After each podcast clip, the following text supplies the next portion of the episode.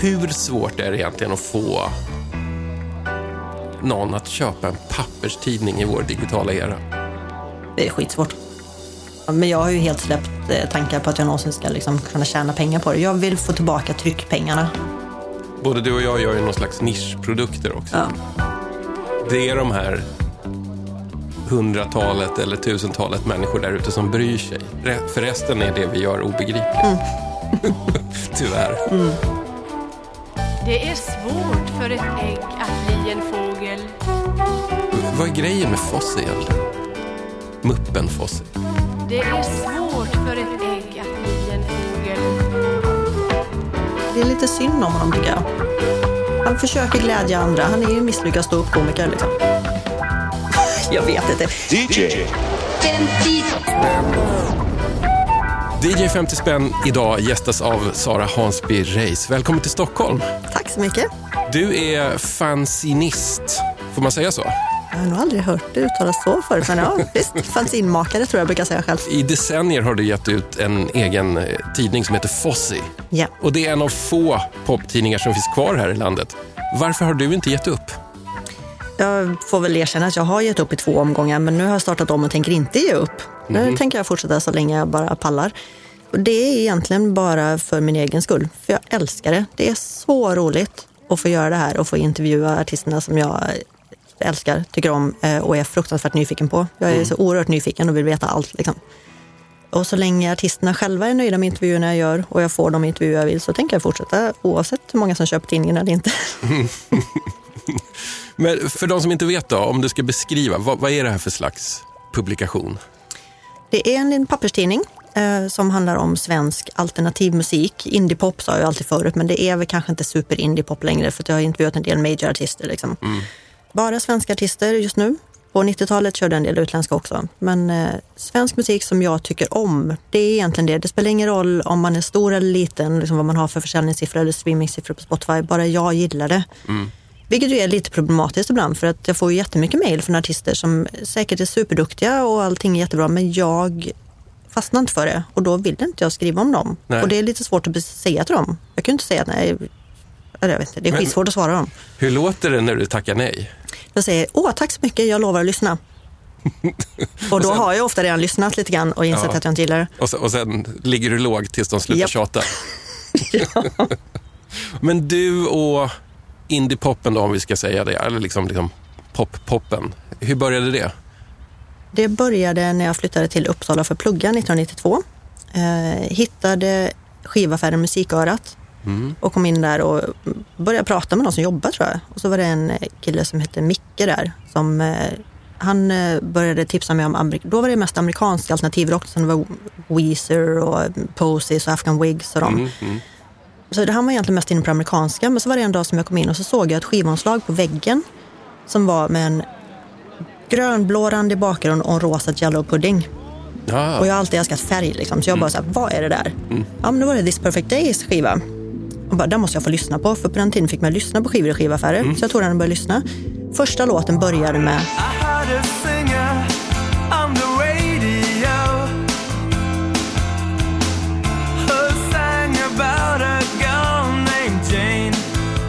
"He thought that love was always meant to be, must be the dumbest singer I've ever heard." Och eftersom jag då var olycklig kär var jag bara såhär, åh, det där, det här var det bästa jag har hört. Köpte skivan och var bara såhär, shit det här. Här var det liksom helt nytt för mig, den svenska liksom, indien som kom då. Och jag blev helt golvad liksom. Det var This Perfect Day som startade allting. Ja, det var det. Nej, faktiskt. Det var Lasse Sunds omslag till, till ja, This faktiskt. Perfect Day som startade allt. Mm. Okej Sara, du har fått en budget på femtio kronor som ska räcka till fem eh, plattor. Och det är väldigt viktigt här i D J femtio spänn-världen att man håller budgeten. Har du gjort det? Jajamän, tio kronor styck, fem mm, stycken. Underbart. Eh, hur, hur var det att liksom gå och plocka rykande inaktuell musik på det här sättet? Jag är inte en eh, musikbörsnörd, så det är jag inte. Nej. På nolltalet så var vi i och för sig ett gäng som brukade ses på Dovas vid eh, Frilandsplan på fredagar. Och så skulle man egentligen då gå på skivbörserna där innan. Mm. Men jag dök oftast upp till Dovas istället, för jag är inte jätteförtjust att gå och stå och pilla liksom, med dammiga skivor så. Så det var länge sedan jag gjorde det. Men så gick jag in i en skivbörs här i Stockholm och tittade i första facket av alltså oändligt många fack och tänkte här kommer det bli skitjobbigt. Och första skivan drog ut så att nej men jaha, det här var ju kul. Det här är lite minnen från åttiotalet på liksom. Och så mm. bläddrade jag bara igenom typ halva första facket och så var jag klar. Vart gick du nu då och köpte skivor? Snickars heter det, va? Ja. Jag hade varit på Södra Teatern nu. Ja, det är, proffs, visst, det är proffsigt att bara glida in där och plocka. Ja. De har bra tio kronor. Ja, jag blev väldigt nöjd. Det var roligt. Och så kan du dessutom också snickesnacka lite med en sån här skivgrävarlegend. Mm, ja, men det gjorde jag lite grann. Ja. Mm.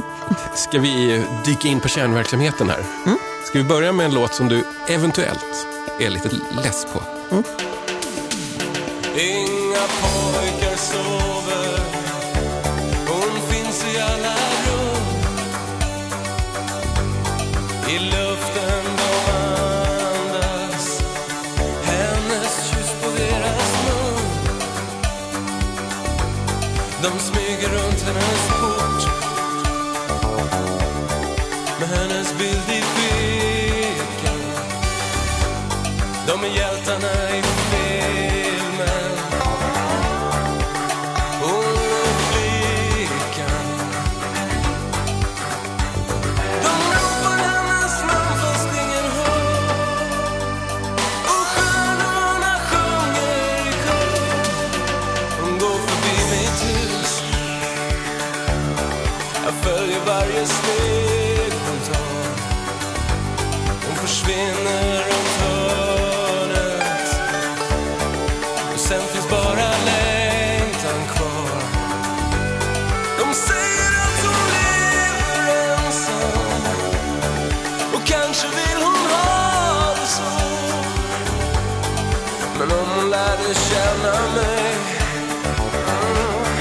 skulle det ändra något då. Jag står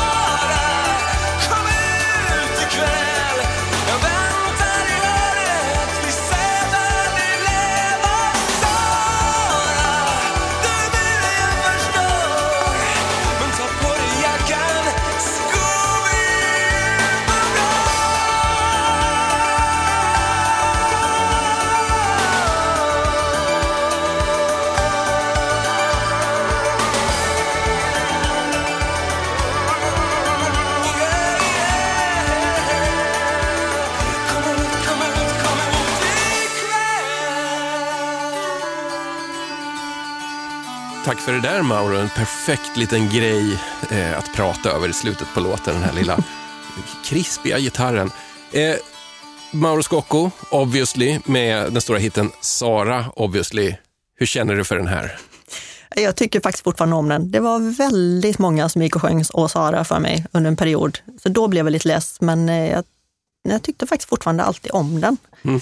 Och det händer fortfarande, alltså vad sa vi, vilket år var det här, sa vi åttioåtta. Så trettiofem år senare händer det fortfarande att få kungarna för mig. Ganska bra betyg till Mauro ändå, att liksom lyckas operera in en låt i hjärnan som liksom inte försvinner mm. på, på så lång tid. Ja, otroligt faktiskt. Det här är ju din nostalgiskiva, ditt no- nostalgiköp.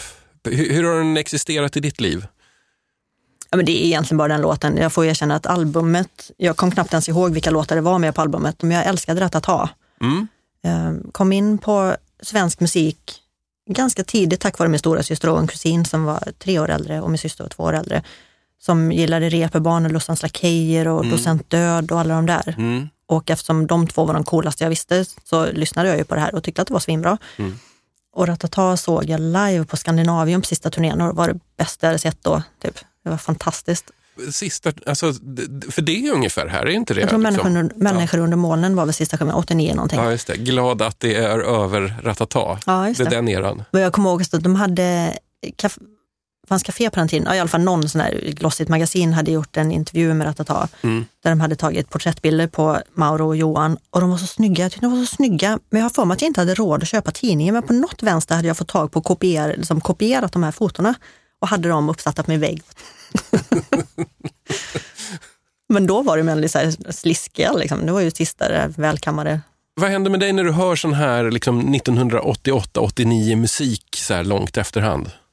Jag är en ganska nostalgisk person liksom, så jag kom, det dyker upp en massa minnen från gymnasiet, var ju det här åttioåtta. Mm.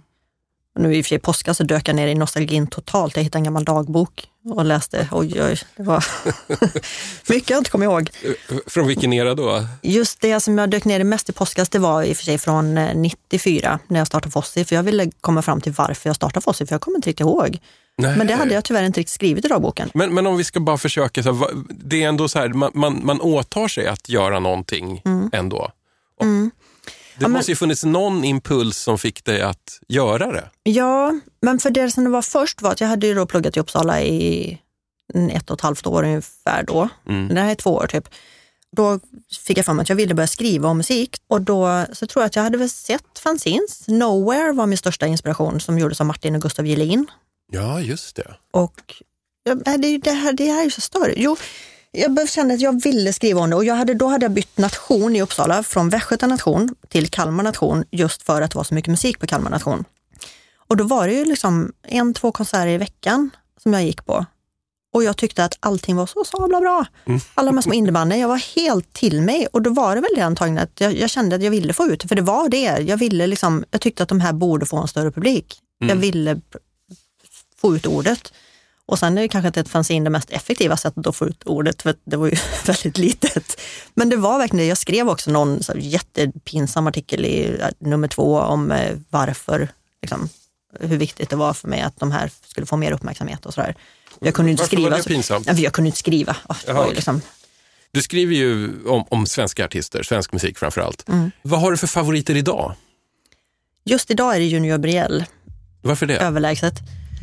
För att eh, jag fick ett tips då efter jag hade gjort nummer tolv av en gammal kollega som sa, men du borde skriva om Junior Brielle. Jag bara, ah, yta men lite innehåll, lite som Tough Alliance tänkte jag. Det var liksom bara kaxiga snubbar som inte riktigt är så bra liksom.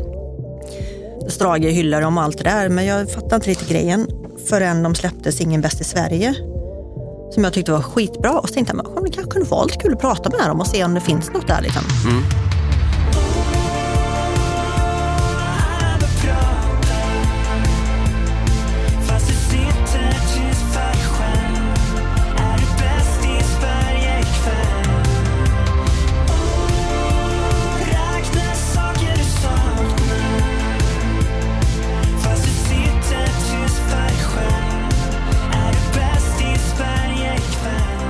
Då var det pandemi så vi gjorde en videointervju. Men jag blev, jag liksom bara föll för dem. De var så trevliga och smarta och roliga. Ja. Så att den här intervjun blev svinbra. Artikeln blev svinbra. Och sen så hörde deras manager av sig till mig för lite drygt ett år sedan. Och frågade, du eh, Junior Brielle vill göra ett fanzine, undrar om du vill göra det om dem. Är du intresserad? Och jag bara, eh, ja. De ville själv göra ett fanzine. Ja, om sig själva för att ha som marknadsföring. Liksom. Ja, det är bra. Någonting mm. till merchbordet. Liksom. Precis, sälja ah. på turnéer och kanske bandla med kommande albumet. För då skulle Smart. de göra ett nytt album. Mm. Mm. Så att då åkte jag till Göteborg där de spelade in med Mattias Glavå. Eh, fick höra den låten de höll på att spela in då ju såklart. Och tyckte att shit vad det här var bra. Mm. De har gått tillbaka till att spela liksom, gitarrrock. Som de egentligen alltid ville göra. Mm. Men de råkade... Eller de fick liksom ingen uppmärksamhet för de här gitarrdemosarna de skickade ut. Och så testade de att göra med elektronisk låt. Och den nappade alla på. Inklusive Strage och hypen var igång. Ah, okay. Så det var så här, ja men vi får väl göra det här då. Vi får göra om våra låtar till det liksom. Mm. Men nu har de gått tillbaka till att spela sån gitarrock som jag alltid har älskat. Mm. Gitarrpoprock liksom. Mm. Uh, och jag tycker nya skivan är helt briljant. Och de är fortfarande så... trevliga och smarta. Jag gjorde en intervju med dem igår. Som, jag blir så här fangirl liksom, vid femtio-årsåldern. Åh, oh, de är snygga och bra liksom. Ja, ja. Märks det när du intervjuar dem då? Lite mm. släpper jag fram det, men jag försöker ju vara professionell. Hur verkar de reagera på det? De tar det bra, tack och lov. Jag sa det till dem, för jag, det kan bli så här, jag kan ju, eftersom jag liksom lite känner dem nu, så kan, om jag undrar någonting så skriver jag till dem mm. på Instagram och frågar. Liksom. Och sen känner jag så här, jag kan inte hålla på och jaga dem. Så jag sa det igår så här, jag får, förlåt att jag gör det. Och de bara, nej men det är lugnt. Liksom. Mm. Så det är bra. Jag är ju ett fan, på riktigt. Det är, jag gör ju ett fanzine för att jag är ett fan. Mm. Och jag kan, hemma så kan jag bli så här, jag kan liksom studsa upp och ner av en låt liksom, för att jag tycker det är så bra och allt är liksom så härligt fortfarande som jag gjorde vid tjugo-årsåldern. Liksom. Mm. Men när jag väl gör en intervju, då måste jag försöka vara lite proffsig. Jag tror att de flesta inte riktigt fattar hur, nej, hur mycket jag älskar dem liksom, mm, mm, egentligen. Mm. Är du rädd för att du ska skrämma bort dem då? Ja, men lite. Jag har ju haft, den här balansen har jag haft med Eggstone sedan nittonhundranittiofyra. Aha. Som ju, Eggstone är på riktigt i min värld det bästa band som har funnits i världshistorien. Jag tycker att de är bättre än Beatles. Liksom. Ja. Genom Fozzie då så fick jag ju kontakt med dem redan nittiofyra och har liksom alltid haft någon form av kontakt med dem. Och nu för tiden är det att jag kan ju gå och käka lunch, lunch med Per Sunding, sångaren. Liksom. Men de har ändå på något sätt... fattat att även om jag är någon form av stalker så är jag ju inte en obehaglig stalker som kommer stå hänga utanför deras dörr. Jag kanske kan gå förbi och titta hur det ser ut utanför där de bor. Nej, det har jag inte gjort. Jag har faktiskt blivit hembjuden till personligen till och med. Men i alla fall, men jag är ju egentligen lite som, jag håller ju på en nivå som är okej. Jag har ju mm. telefonnummer till, jag vet inte hur många artister i min telefon, men jag utnyttjar det ju liksom inte. Nej. Så att jag kan ju hålla balans på mitt, min galenskap. Det är bra, det är bra. Ja. Hörru, ska vi, jag är lite nyfiken på vad du plockade som din skivbörsklassiker här ur reabacken. Ja, Oj. då har vi Chess the Musical av en, Björn och Benny. Ja, en, och Tim Rice är att förglömma. Ja, Tim Rice, såklart. Det var lite så att de var så här, vem kan vi ringa för att få en musikal att hända och inte mm. bara bli någonting som sätts upp på Göta Lejon i Stockholm och sen läggs ner. Just det. Vi ringer mm. Tim Rice. Mm. Who needs a dream? Who needs ambition? Who'd be the fool in my position? Once I had dreams, now they're obsessions. Hopes became needs, lovers' possessions. Then they move in, oh, so discreetly, slowly at first, smiling too sweetly. I open doors, they walked right through them, called me their friend. I hardly knew them. Now I'm where I want to be and who I want to be and doing what I always said I wouldn't, yet I feel I haven't won at all.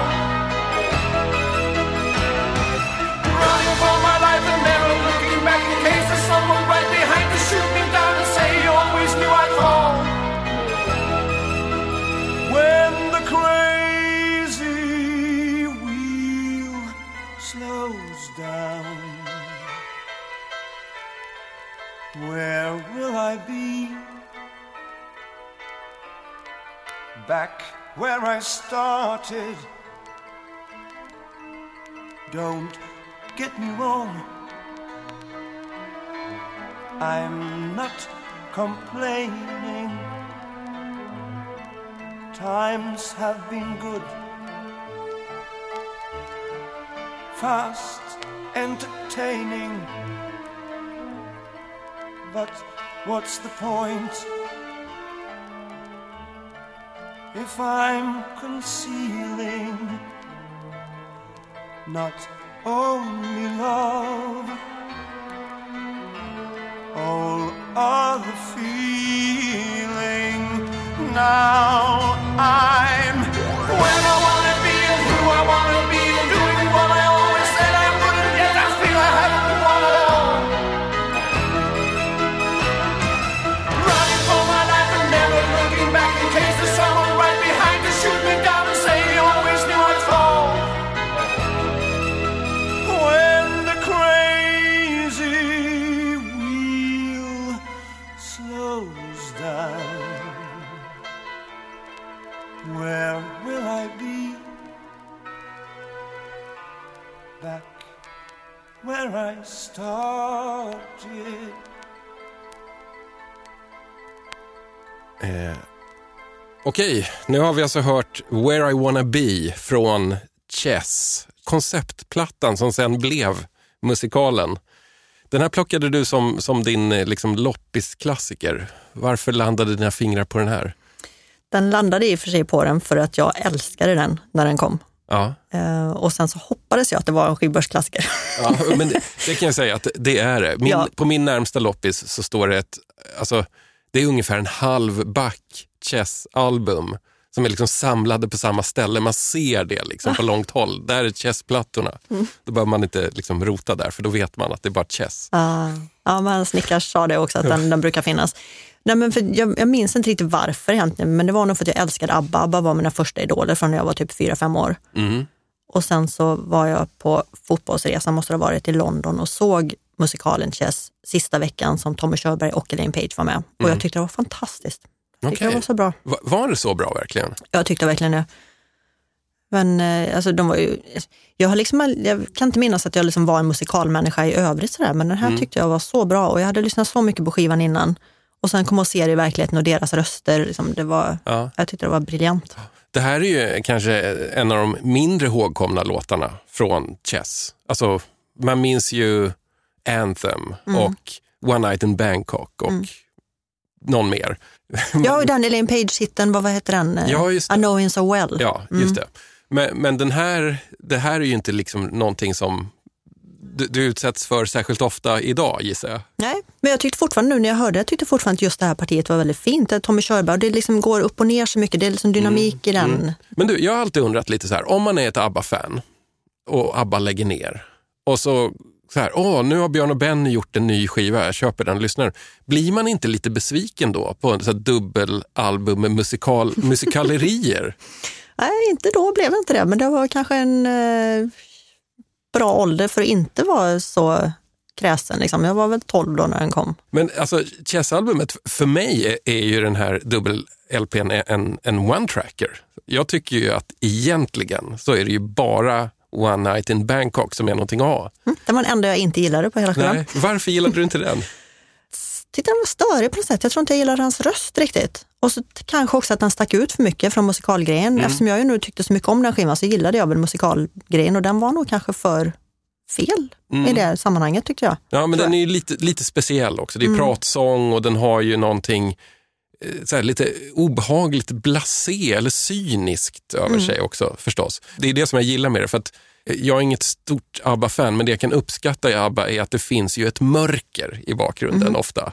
Ja, som The Wind Takes It All, som är, som är mycket sorgligare än vad man tänker. Ja, precis. Mm. Och, och det där kan liksom titta upp i flera låtar. Att, att det är så här, oj, det finns en avgrund bakom den polerade ytan. Mm. Och det är väl kanske därför jag, jag själv då tycker att One Night in Bangkok hade, hade det där mörkret på något ja, sätt. Ja, det dekadenta liksom. ja. Ja.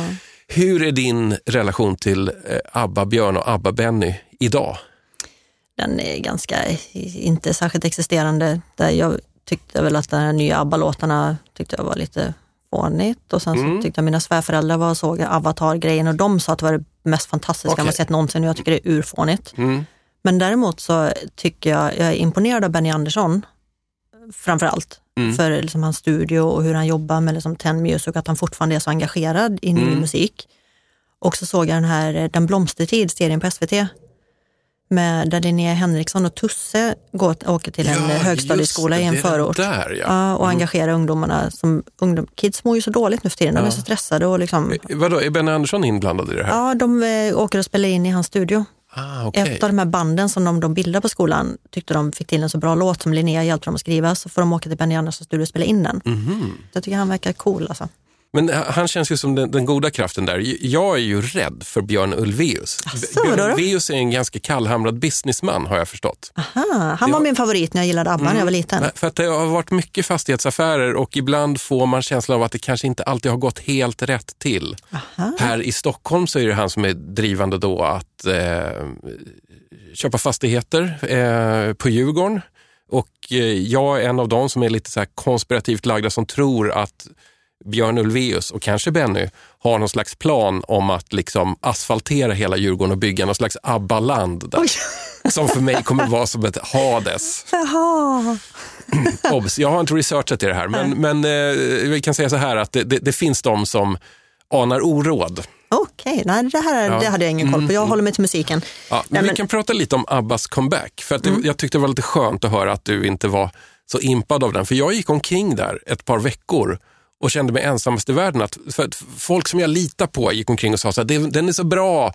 Oh, vilken bra låt. Bla, bla, bla. Och, jag bara så här, och, så, och så lyssnade på den så här, det här är ju ingenting. En dålig dansband. Det var väl ett par låtar. Och jag, jag tog, en, tog inte ens igenom hela låtarna. Nej, de var ju liksom, nej jag pallade inte. Nej, men tre, fyra minuter långt dåligt dansband. Nej, jag tyckte det var riktigt Jag tyckte det var ruset. genant. Och ja. jag tyckte att det var dumt gjort av dem att pissa på sitt arv på det sättet. Ja, hårda ord, jag vet. Mm. Man kan tycka olika. Men jag tyckte att det var, att det var förfärligt faktiskt. Ja, men menar, de har väl alltid sagt att de aldrig ska komma tillbaka. Och visst, de har ju inte gjort någon riktig live-grej, har de inte gjort. Men, nej. Och då kommer tillbaka. Men nej, jag, tyckte, nej, jag fattar inte poängen. Du, du kommer inte hosta upp cash för, för Avatar-konserter? Nope. Vad konservativ det är. Jajamän. Ja, men, men comeback-grejen där, som jag sa, att det var säkert jättekul för dem att göra det. Och så tänkte jag på just det, för jag intervjuade Fireside nu för ett tag sedan, som jag har kommit tillbaka efter ja, många års tystnad mm. och är i, är i femtio-årsåldern. Mm. Men, men de har inte fixat hologram? Nej, de är lika coola på scen som de alltid har varit. Och den nya kvinnliga basisten och nya trummisen. Basisten är en femtio-årig kvinna. Aha. Bara det är ju också ascoolt. Och det är synd att man ska behöva lyfta på ögonbrynen för det. Men det gör man ju. Ja. Och så är det en yngre kille som är trummis. Men då, alltså stenhårda, så blytunga, alltså svinbra var de. Mm. Mm. Samtidigt som då Pelle Gunnefeld sitter och pratar om att alltså, man startar band igen när man är runt femtio. Det är ju rätt jobbigt alltså. Kommer man inse alla, alla skäl till varför det är en ganska dålig idé att göra det. Liksom. Samtidigt ja. som du gör det för att det är roligt. Hörru, ska vi ta din chansning? Ja, det är den va? Kommer du ihåg vad som är var där? Först tror man att det är ännu en tolva av Frankie Goes to Hollywood stora hit. Men det är inte riktigt det. Det här blir spännande faktiskt. Det kan vara här som podden bombar och aldrig kommer tillbaks.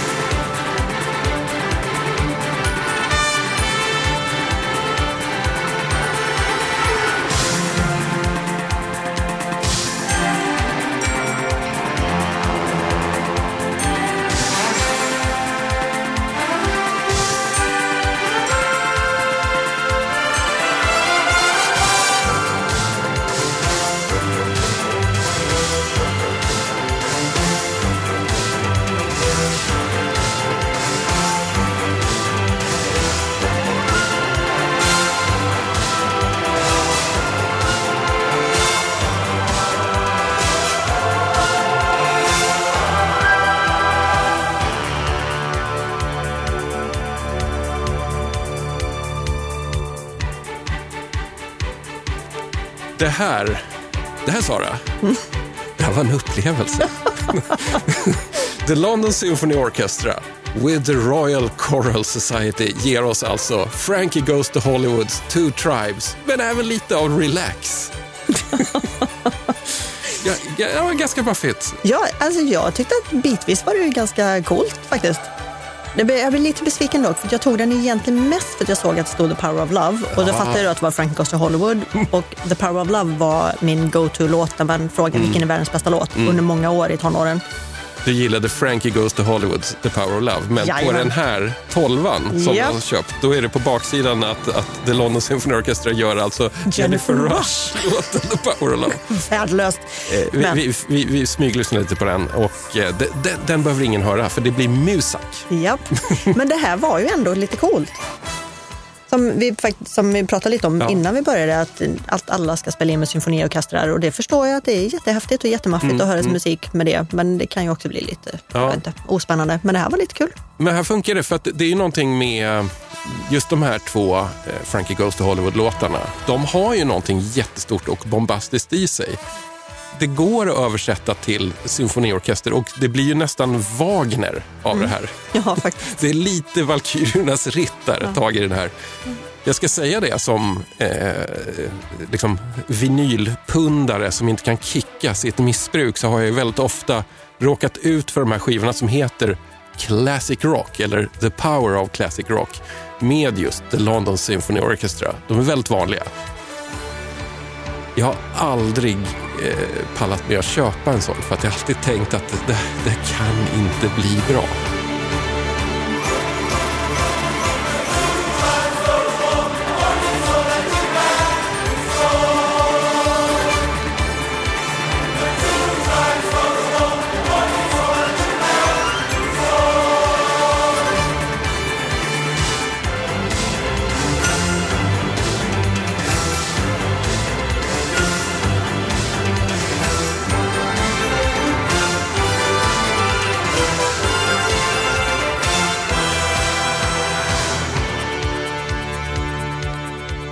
Men du, det här att göra rock eller pop tillsammans med symfoniorkester. Har du någon teori om varför alla ska göra det så fort de får chansen? Ja, men för det blir ju otroligt maffigt. Men är det det då? För att jag tänker alltid så här, är det inte liksom så här så kallad köpe-cred det handlar om? Alltså för, för, ett mm. pop eller, för en pop- eller rockartist då blir det så här att då blir man liksom lite så här svanenmärkt, fast för liksom lite finkulturella människor. Helt plötsligt så här... Jo då, jag kan minsann göra riktig musik också. Det beror på hur cynisk man är, tror jag. Ja, kanske. Eller åt andra hållet då, att mm. The London Symphony Orchestra tänker sig, vi vill också vara häftiga. Ja, där är det ju säkert så mer. Mm. Nej, men jag tänkte, vilka vet jag som har gjort det här? Jag såg eh, Eggstone då med All Time Favorite Band mm. med symfoniorkester. Har de gjort det också? Mm. Eggstone var med när Jakob Hellman spelade med Malmö symfoniorkester på Malmö Live. Har han också gjort det? Ja, han gjorde det. Och då var Eggstone med och spelade i bakgrunden lite grann och spelade lite med honom. Och sen senare på kvällen efter den konserten så spelade Eggstone med delar av Malmö symfoniorkester i kuben på Malmö Live, den mindre konsertlokalen. Mm. Och då kan man ju kanske tänka då att jag skulle tycka att det här var ju fantastiskt, eftersom Eggstone framförallt, de har ju alltid haft liksom ett eget musikaliskt universum med stråkar och grejer liksom, mm. mycket sånt. Det, mycket det är ett band som gillar vibrafon. Ja, men eller hur? De döpte ju sig skivbolag efter det och allting, med mycket konstiga instrument och sådär. Men jag var inte övertygad. Nej. Jag stod där och var lite besviken och tyckte att nej, Eggstone är bättre som Eggstone. Så när de körde två låtar själva, när symfoniorkestern klev av scen, då blev jag lyrisk igen. Okej. Okay. Men alltså, teoretiskt sett, alla andra som var där, typ, eller alla, men de som jag hörde tyckte att det var fantastiskt. Mm. Och det var ju underbart och alla stråkar och allting. Och det var det ju säkert, men inte för mig faktiskt. Ja. Jag ska slänga in lite så här, eh, vad ska vi säga, eh, skivhistorisk kunskap i det här. Jag var tvungen mm. att kolla upp det här mm. Classic Rock-projektet som då The London Symphony Orchestra höll på med ganska länge. Och det finns, som jag sa, då, liksom väldigt många skivor där den här London Symphony Orchestra tolkar då pop- och rockhits. Allt från Bohemian Rhapsody, som, Såklart. som ju funkar. kan funka ganska mm. bra. Men det är också då The Power of Love, Jennifer Rush-låten. Jag har eh, suttit och plågat mig själv genom eh, classic rock-versionen av Foreigners I wanna know what love is. Och de minuterna får jag aldrig tillbaka i mitt liv. Det var fruktansvärt. Mm. Men hela det här classic rock-projektet, classic rock-skivorna som gavs ut från slutet på sjuttiotalet och en bra bit på, in på åttiotalet. Det var en idé som kom från K-tel, skivbolaget K-tel. Känner du till dem? De, de var enorma på samlingsskivor ett tag på sjuttio- och åttiotalet. Aha. Och hade nog liksom en, en bra känsla för hur man kränger sånt. Och det var de som initierade classic rock-projektet och fick med sig då The London Symphony Orchestra och den här jättekören på att göra de här mm-hmm. skivorna. Ja, men så, lite... så att det är krass kommersialism. Ja, okej. Okay. Ja, men lite som Rhapsody in Rock. Mm. När jag träffade han som jag numera är gift med, första gången jag var hemma hos honom och tittade mm. på hans skivsamling och hittade Rhapsody in Rock-skivor och Thomas Ledin-skivor. Jag var så nära att vända och gå därifrån. Var men... det här under din musikpolisperiod? Nej, lite efter egentligen, tjugohundrasju. Så att där kanske jag borde ha hunnit växa upp lite. Och det var ju det jag bestämde mig för där då, att nu ska jag inte vara så ytlig. Nej. Jag får ge den här killen en chans. Tänkte du att han... Han kan ha någonting fint även om han har Rhapsody in Rock och Thomas Ledin i hyllan. Exakt så var det. Så ja, jag var fortfarande musikpolis. Men jag är ju väldigt glad för att jag inte gjorde det. Men det har, det har varit eh, lite svårt. Jag tyckte det var skitjobbigt mm. första veckan. Jag var så här, men på riktigt liksom. Nu blir det relationsakuten här. Mm. Ni är gifta fortfarande? Jajamän. Ja. Och, och har varit gifta länge då? Ja, vi har bara varit gifta i fem år, men vi har varit ihop i femton. Mm. Mm. Har du någon gång pratat med din man om hans Thomas Ledin oh, och ja. Rhapsody in Rock-skivor? Okay. Jag skämdes inte, jag sa det till honom direkt att det här går ju inte. Typ. Har du någon gång rensat ut sånt här ur Nej, hans samling? Men han får inte ha det blandat med mina skivor. Han får ha, de har fått vara helt separat och så tog jag med honom på Shout Out Louds typ, på vår första dejt. Så att mm. jag började omvända honom snabbt. Du, du skulle liksom avprogrammera honom? Japp. Har du lyckats med det? Ja då. Nej, han gillar fortfarande vissa såna här grejer men han lyssnar bara på när jag inte är hemma typ. All right. mm. Så nu gillar han bra musik. Thomas Ledin är ju spännande. I, i mitt lilla hårderhörn av världen så är vi ganska många som eh, vill gilla Ledin mm-hmm. och gärna säger att han är underskattad mm-hmm. och eh, pekar då på hans liksom lite så här glidigt välproducerade discoinfluerade period och säger att det här är, är en bra Thomas Ledin. Ja, men det kan jag tänka mig. Om man är beredd att mm. plåga sig lite så, så finns det absolut saker värda att eh, hitta där vi ja, letar okay. efter. Jag är däremot lite tvärtom, för jag var tvungen att intervjua honom en gång i jobb för en mm. musiksajt jag jobbade på. Och då hade han gjort, vad heter det nu, Artister mot rasister-galan tror jag det var. Just det. Och så hade jag fått en halvtimme eller någonting med honom och så kom han dit och så hade jag förberett en massa frågor som liksom handlade även om hans karriär utöver det här. Mm. Han bara blåvägrade, han bara nej, vi ska bara prata om artister ja. mot rasister. Ja. Och jag kan väl fatta det, han har väl gjort tusentals intervjuer och bla bla, men ändå kunde vara lite trevlig och bara svara på någon annan fråga ja. så jag kunde liksom göra en bättre artikel, men det fick jag inte. Jag fick bara ställa frågor. Han ville nog få ut det, men jag har också fattat att en sak som är ganska viktig för Thomas Ledin är de här till exempel Artister mot rasister. Han var ju också en av de pådrivande när den svenska artisteliten skulle skramla ihop pengar och support för A N C. Just det. Det var inte liksom bara de gamla proggarna Micke Wiehe, utan liksom Thomas Ledin var en central del mm. av det där. Han är en fin kille egentligen, men jag så... blev bara irriterad på honom där och tyckte ännu mindre om honom. Ja, det är klart. Du skulle ju göra ditt jobb ja. och du ville lyfta det här lite grann. Mm. Du ville prata väldigt mycket om sensuella Isabella. Eller hur? Precis det. Hur kom den till? Vem är hon? Finns hon? eh, hur var det nu? Gjorde du en sån här att du blundade och liksom bara bläddrade upp en skiva på måfå? Jajamän. Where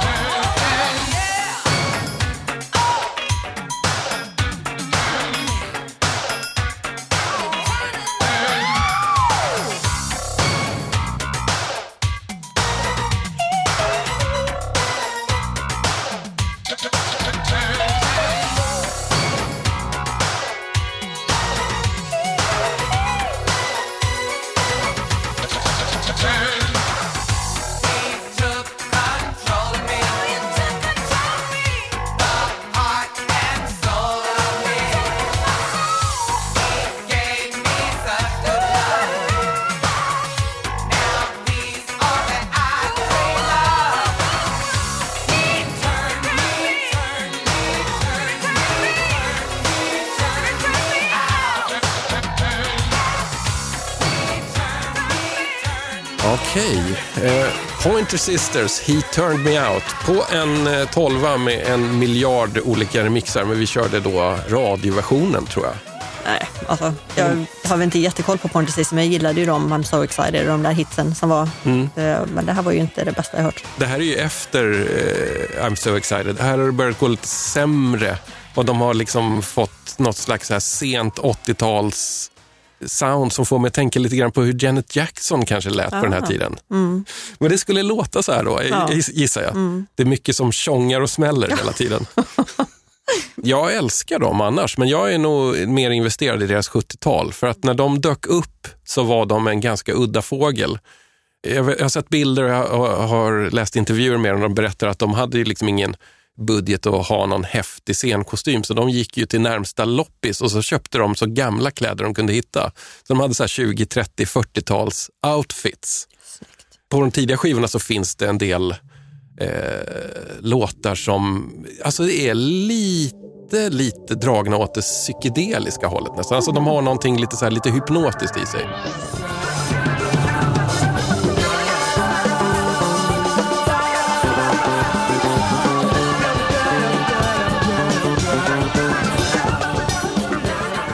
Min rekommendation är nog att ta, ta så tidig Pointer Sisters som du kan hitta. Mm. Den, den här indie-grejen av att de var bäst på första plattan, det stämmer ja. lite på dem. Ja, okay. Men jag måste fråga en grej, Sara. När du inte liksom lyssnar på så att säga pop-pop eller indie-pop, vad lyssnar du på då? Jag hade i alla fall en period när jag lyssnade väldigt mycket på soul, alltså Motown-versionerna liksom. Mm. Den, den typen av soul. Men nu, alltså just nu, nu med Spotify så känner jag att jag måste liksom nästan nischa mig i mitt lyssnande för att inte sabba algoritmerna. Är det så? På riktigt, ja. ja. Mina barn får absolut inte lyssna på min Spotify. De får lyssna på min mans, den ju ändå, som du vet.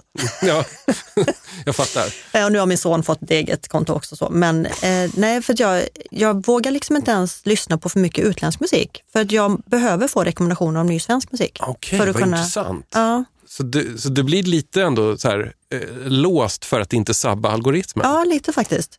Ja, men jag får mycket rekommendationer. Release radar är min liksom stora mm. grej där jag behöver få nya grejer. Men där dyker det, ofta, dyker det ibland upp eh, sån eh, brittisk mm. indie-rock liksom. Och det, jag har aldrig tyckt att det är lika bra som den svenska, men det finns några nu som är så sabla bra. Seagirls till exempel. Aldrig älskar hört. Jag. Ja. Det var någon sån som jag fick upp någon låt liksom bara, så jag har lyssnat vidare. Bleachers, de kan vara amerik- några är nog amerikaner, jag har inte ens kollat upp någon snåga. Amerikansk, ja. Engelsk, den typen i alla fall. Bleachers, Vistas, de är väl skottare tror jag. Så att jag har gjort en lista som jag kallade för anglosaxen först, men så var jag tvungen att lägga till franglosaxen för Christine and the Queens tog sig in där också. Det jag lyssnar på ibland som jag tycker är svinbra. Mm. Men jag måste vara lite försiktig, för det får liksom inte ta över. Och det är ju hemskt mm. att det ska vara så, men det är ju, eftersom det släpps så fruktansvärt mycket musik mm. så är det ju svårt att hålla koll på allting själv. Mm. Men är det här ditt sätt då att på något sätt navigera i det här, den, den här enorma överproduktionen som är som en tsunami varje dag på eh, Spotify? Ja, jag försöker trimma algoritmerna, så går det ju sådär. Nu fredags fick jag, upp, fick jag in Patrik Isaksson och Ulf Lundell i min release radar. Jag bara aldrig lyssnat på någon, jo, jag lyssnade på Evangelin nittonhundraåttio. Mm, den kristna Ulf Lundell. Precis, ja, jag var frikyrklare en period, så att det var mm. väl därför. Men annars, med Patrik Isaksson har jag aldrig någonsin tyckt om. Så varför får jag in honom liksom, istället för liksom, någon ny Junior Brielle-låt? Men det fick jag veta dem. Mm. Spotify, de kommer inte in på deras listor nu. Det är för mycket gitarrer. De lägger inte in gitarrock i sina listor. Jaha. Mm. De kom in på Spotify-listan med sin förra skiva liksom, med, det, med det elektroniska, men nu så, nu har den precis släppts i och för sig, men det verkar som att det är så. De men, kommer inte gå lika men förkla- bra. Förklara som att jag är dum i huvudet här, alltså att, är det just på de här indie-pop, eller vad vi ska kalla det, poplistorna, mm. där, där får det inte bli för mycket gitarrskrammel, för då hamnar de utanför den genren? Någonting sånt tror jag, jag mm. fattar inte riktigt vad de sa heller egentligen, tror jag, jag har inte hunnit skriva ut intervjun, men... Eh, när de sa att jo, Indie Highlights kan de komma in på, men den är inte så många som prenumererar på, men de kommer liksom inte in på sen New Music Friday och sånt, för uh-huh. där är det, men för nu de senaste åren, det har jag ju märkt också med Fozzie, att det är ju så oerhört många nya musiker nu som har gått Musikmakarna i Östersund, jag har glömt var det ligger bara för det. En, en utbildning i alla fall. Sån, ja, sån kommersiell musik, så här skriver du låtar för att det ska bli hits. Mm-hmm. Mm. I Fozzie nummer sexton så intervjuade jag fem artister som har gått på Musikmakarna, ja, som jag ändå gillade, som har lite indie-kvalitet ändå liksom, så. Det. Men det är ju, ja, men Myra Granberg har ju mm. gått där till exempel,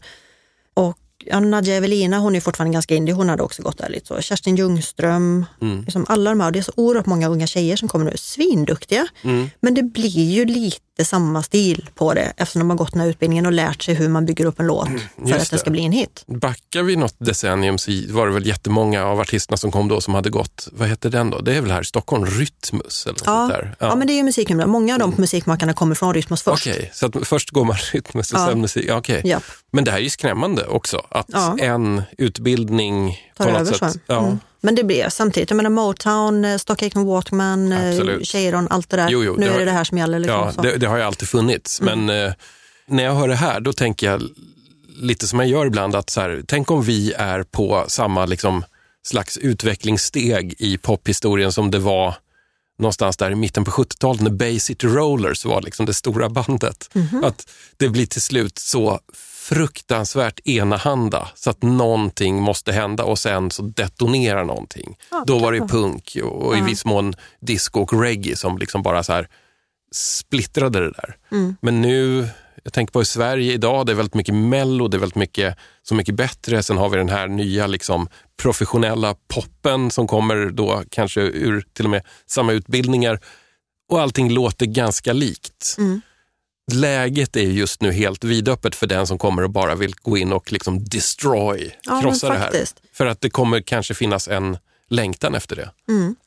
Jag analyserar kanske inte så mycket utan går mest på känslan, men det var också han, Sven Lindström, musikjournalisten som jag känner, som sa till mig för några år sedan att den sven- eller gitarrpoppen stendog ju liksom i medierna mm. någonstans runt tjugohundraåtta nio där kanske, mm. sju åtta nio. Och jag, Timo Räisänen är också en sån favorit för mig. Han spelar ju liksom gitarr, poprock. Ja, just det. Och hans skiva tjugohundrasju gick jättebra. Spelade liksom, gjorde stor turné, spelade på massa ställen. Och sen så när han kom tillbaka med skiva tjugotolv, då var det liksom, det funkade ju inte Nej. längre plötsligt. Och sen gjorde han en ny skiva tjugosjutton som jag tyckte var jättebra. För han kör ändå på med ungefär samma stil. Liksom. Mm. Den tyckte jag var jättebra igen, men det funkade inte. Nej. Han fick ju inga spelningar. Han fick inte spelas liksom, i, med, i radio eller någonting så heller. Men jag hoppas ju på att det kanske kan komma tillbaka nu. Nu tjatar de Junior Brielle igen, men de försöker ju nu och se ifall mm. det faktiskt funkar. Ja, Timo ska nog också göra en skiva snart igen, och så får vi se. Okej, jag passar på och skjuter in lite dödsviktig info här lite kort. D J femtio Spänn är en oberoende och independent podd som ändå kostar en del att göra. Så om du som lyssnar på det här verkligen älskar det du hör, så får du jättegärna hjälpa till att supporta D J femtio Spänn så att podden kan existera även i framtiden. Och det gör det lättast genom att gå med i min Patreon. Det är bara att knappa in patreon punkt com och sök efter D J femtio Spänn. Om du vill. Nu fortsätter vi. Sara, vi har faktiskt bara kvar en av dina fem skivor nu. Mm-hmm. Nu backar vi några decennier, känns det som. Japp. Yep.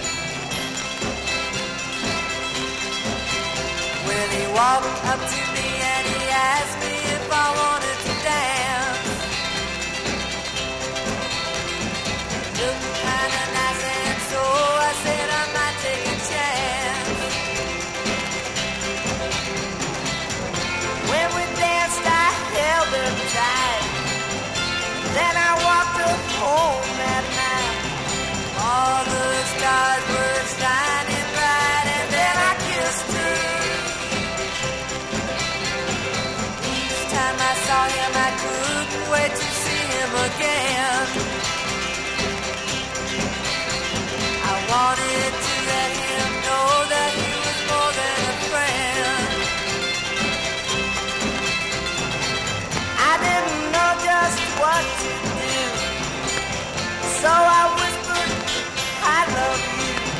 I said that I loved you too, and then I kissed you. Kissed me in a way that I've never been kissed before. Kissed me in a way that I want to be kissed forevermore. I knew she was mine, so I gave her all the love that I had. Then one day I took her home to meet my mom and my dad.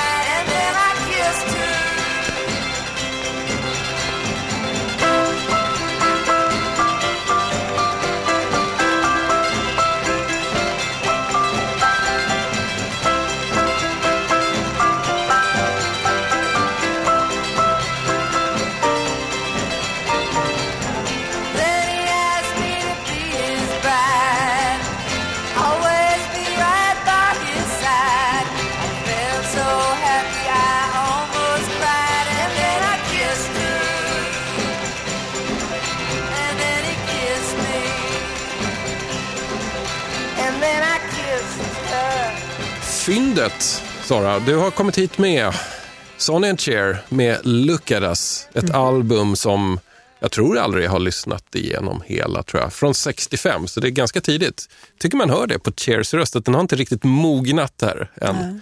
Ja, men den var ju med I Got You Babe på och tänkte att det där måste ju verkligen vara ett fynd för tio spänn. Ja. Även om den är i lite dåligt skick. Ja. Så det var ju ändå stora hitten. Liksom. Mm. Nu styrde jag lite så här, men vi, vi tar inte bara hitten nu, utan Nej. vi tar någonting annat. Och så fick vi lite smakprov hur det låter då när Sonny and Cher gör Then He Kissed Me, som är en Phil Spector-låt. Sonny har väl jobbat med Phil Spector precis innan det här, tror jag. Mm. Vad tycker du? Den var, lät ju sig lik, men utan the wall of sound. Liksom. Man ja. hörde plötsligt lite mer detaljer med de här plingeplong-grejerna och sådär.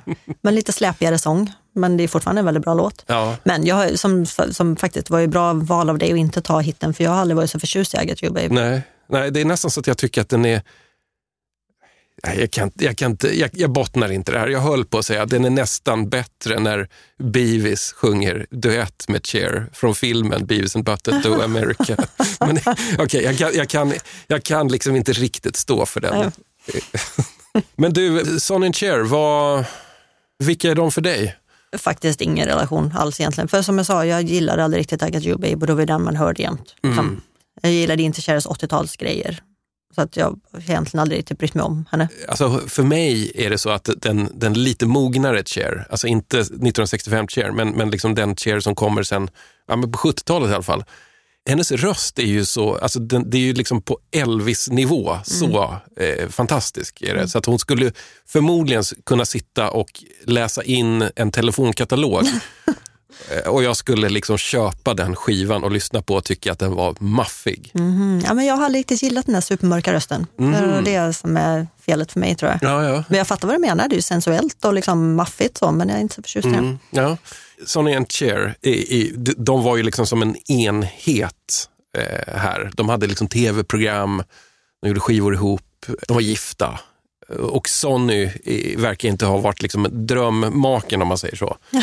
Alltså det är många knepigheter här, att de hade något slags kontrakt om att, de var, att hon var tvungen att jobba för det här, fick inte göra vad som helst. Han hade väldigt mycket annat fuffens för sig vid sidan om allting sådär. Det dyker ganska ofta upp sånt här liksom, bra musik av as. Mm. Hur brukar du hantera sånt? Jag har historiskt varit ganska dålig på att hantera det, kan man säga. Jag är fortfarande upprörd över att Kent var, Jocke Berg i Kent var taskig mot en kille från scen på Kalmar nation nittonhundranittiofem och har vägrat lyssna på Kent sedan dess. Wow! Ja. Va, va, va, vad gjorde Jocke Berg som var så taskigt från scen? Eh, det här var inte ens en särskilt bra kompis till mig. Vi var bekanta, men han, Patrik då, som han hette, han hade på sig vita jeans och vit jeansjacka. Stod ganska nära framför scen. Mm. Hade en öl i handen. Så när låtarna var slut så applåderade inte han, utan han knappade med fingrarna. Och det störde sig Jocke på tydligen och sa någonting i stil med att ja, ah, men där står du i dina vita jeans och vita jacka och är störig liksom. Typ. Vilket ju då i ljuset av stadionkonserten sen blir ännu mer ironiskt. Jag, ja, ja. Det var, jag, kände, jag har ändå tänkt att han kanske kom ihåg den här snubben, men inte minns att han stördes på honom och tog honom som inspiration för stadion. Jag vet ja, inte. Du, du tänkte att det kunde vara en sån impuls som no- lagrades någonstans i, i liksom järnbarken på Jocke Berg. Ja, men lite så. Nej, men det, det, det retade mig något oerhört. För jag tyckte ändå att Kent var bra. Första skivan tyckte jag var bra. Mm. Och det här var i och för sig... Var, var och det är det enda du vet, för du har ju inte lyssnat på dem sedan dess. Nej, men precis. Mm. Men jag har ju, ja, det var under en period till när Kent spelas överallt i varenda sabla butik man gick in i stan. Jag var tvungen att vända och gå ut, för jag blev så less på dem. Hur, hur känner du för Kent idag? Eh, jag tycker att det är ganska skönt att man slipper dem. Mm. Men... Eh, där får jag ta upp Junior Brielle ännu en gång? Men de, vänta, vänta, vänta Sara. Är, är det så att Junior Brielle ha, alltså har, har stuckit en näve sedlar i handen på dig och sen sagt att nu går du och säljer oss för D J femtio spänns?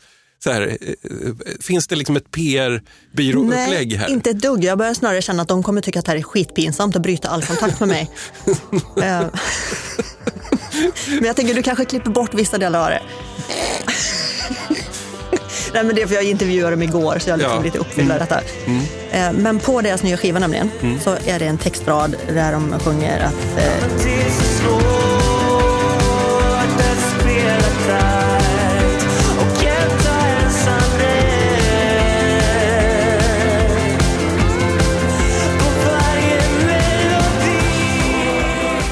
det är så svårt att spela tight och Kent har ensam rätt på varje melodi. Oh. Mm, och det är en så snygg textrad. Mm. Just för att sen Kent dök upp så har varenda sablaband där en kille sjunger och spelar gitarr jämförs med Kent. Bob Hund jämfördes med Kent. Det, men det nittonhundranittiosex. Är sjukt. Alltså vilka kom först ja. liksom? Ja, dels det och dels så sjunger Thomas Öberg på skånska och det har mm. inte någonting med Kent att göra. Men varenda människa som sjunger på svenska ska jämföras med Kent. Mm. Och det är som att de har ensam rätt på varje melodi bara för att de råkade bli störst. Mm. Och det retar mig, jag blir tokig på det där alltså. Så fort någonting låter, liksom någonting och sammanhållet, ja det låter som Kent. Och så, mm. men det är så också så trött och enkelt knep liksom, av en recensent att ta till för att de inte orkar sätta sig in i någonting. Dessutom tycker jag inte att Kent alltid låter så gener... Alltså de har ju Nej, ändå en, en, en... Ja, och jag har alltid haft en lite annan style på hur melodier och sångstil och gitarr och sound. All, alltså det, det är svårt att säga att andra låter som dem, tycker jag. Liksom. Jocke sjöng ju, eller sjunger, sjöng på ett väldigt speciellt sätt. Och det var det också, jag gillar inte riktigt hans sätt att sjunga. Nej, men han är sörmlänning, det är därför. Jaha, det är det. Mm. Så att, nej, jag tycker det börjar få en del så trött knep, liksom. Men just den textraden då, att Kent är ensam för varje melodi, det är ju verkligen så. Det är just det folk tycker. Och så får ingen låta så, för det gör ju Kent. Jag duckade Kent nog ganska länge. Alltså, sen har jag ju ändå kapitulerat och tyckt att vissa... Kent-låtar är ändå någonstans gåshuds mm. bra. Men jag har aldrig varit liksom ett fan på det sättet. Mm. Men Jocke Berg, han dök upp som soloartist här för inte så länge sedan. Mm. Jag klarar här... inte av sån lugn och tro... lugn, lugn musik. Det är säkert jätteinnerligt och bra på alla sätt och vis. Mm. Men jag har, tycker det är för tråkigt. Det måste vara mer fart för mig. Liksom. Mm. Den är väldigt vuxen, mm. så kan man säga. Mm. Eh, och det ska man väl göra när man är runt femtio egentligen. Ja. Jag blir alltid så glad när folk som är runt femtio inte gör det. Man kan också börja spela bas i Fireside när man är femtio. Precis! Mm. Oh, det är så coolt. Hon var så grym alltså. Okej Sara, nu har vi spelat igenom dina fem skivor här för femtio spänn. Hur känner du nu? Det var oväntat roligt. Jag kände lite innan att men det här går ju inte att prata om Fossi-grejer till. Jag kan väl styra in och prata om Fossi ja. alltid. Och det var roligt också att av de här fem eh, gamla liksom, Rebax-skivorna så, så lyckades vi prata förvånansvärt ofta om Junior Brielle. Förlåt av det, Gabriel. Men jag tänker så här, kan inte du förklara hur man får tag på din eh, underbara tidning? Det enklaste är egentligen att gå in och följa mig på Instagram. Fossi fanzine. Mm. Alltså massa Z när det är F O Z Z I E. Just det, som öppen. Och där finns det en länk till min webbshop som har mm. nämligen ganska konstigt namn för det är min mans golftidnings webbshop egentligen som jag säljer igenom. Men där köper man den. Och så finns den på Readly om man nu vill läsa digitalt. Fast det är så långa artiklar så jag rekommenderar inte att läsa den digitalt. Nej, det är bra. Det är skönare på papper. Ja. För att jag tänker så här att ni som lyssnar och ni som bryr er om musik. Det finns inte många musiktidningar kvar. Så de som finns kvar fortfarande behöver allt stöd och alla stålar de kan få. Så kan man väl säga, Sara? Det kan man säga. För annars så kommer det sluta med att det bara finns Sweden Rock Magazine kvar i tidningsstället. Och, kära lyssnare, är det den framtid vi vill ha?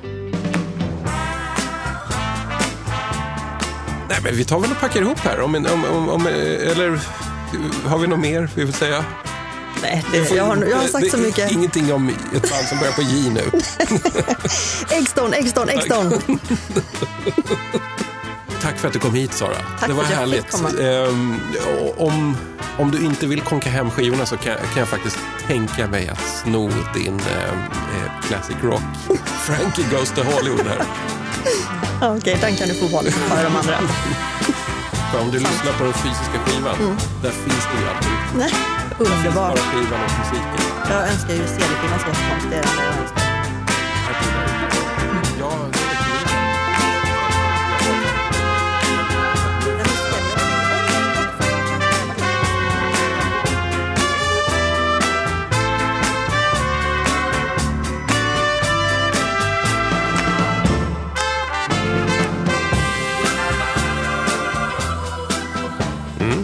Då så, du har lyssnat på ännu ett avsnitt av D J femtio spänn, en oberoende och otroligt independent skivgrävarpodd som görs av mig, Tommy Jönsson. Två saker här medan du sträcker dig efter off-knappen. Nummer ett, tack för att du lyssnar. Och nummer två, gå gärna med i folkrörelsen och stötta D J femtio spänn på patreon punkt com. Det kostar nämligen lite grann att göra en sån här podcast. Det är musiklicenser som ska betalas, det är grammofoner som ska servas, elräkningar, webberier och så vidare och så vidare. Så ett extra tack till dig som är kulturmecenat. Nu stänger vi för idag. Gubbar! Hallå, du, jävlar! Hallå, ja! Hallå, du, vi måste tänka på, vi måste tänka på att de har lyssnat nu på hela älven. Det är fantastiskt. Vi måste tacka er så hemskt mycket för att ni överhuvudtaget orkar med och lyssna på denna fantastiska älven. Nu är vi mitt uppe i lite partaja, lite kul. Jag hoppas ni hör det. Det här är för jävla kul. Tack återigen, det är Christer, det är Lasse och det är Chase och det är Pino. Hallå, det är jag. Hallå, så här. Och jag menar, det är fantastiskt att det har varit så här läge som ni har varit med. Hela älven. Det är i alla fall, det är tolv låtar. Det är ball. Vi försvinner. Jag vill säga, men, hallå? Nej, vad har vi här? Hallå? Hallå?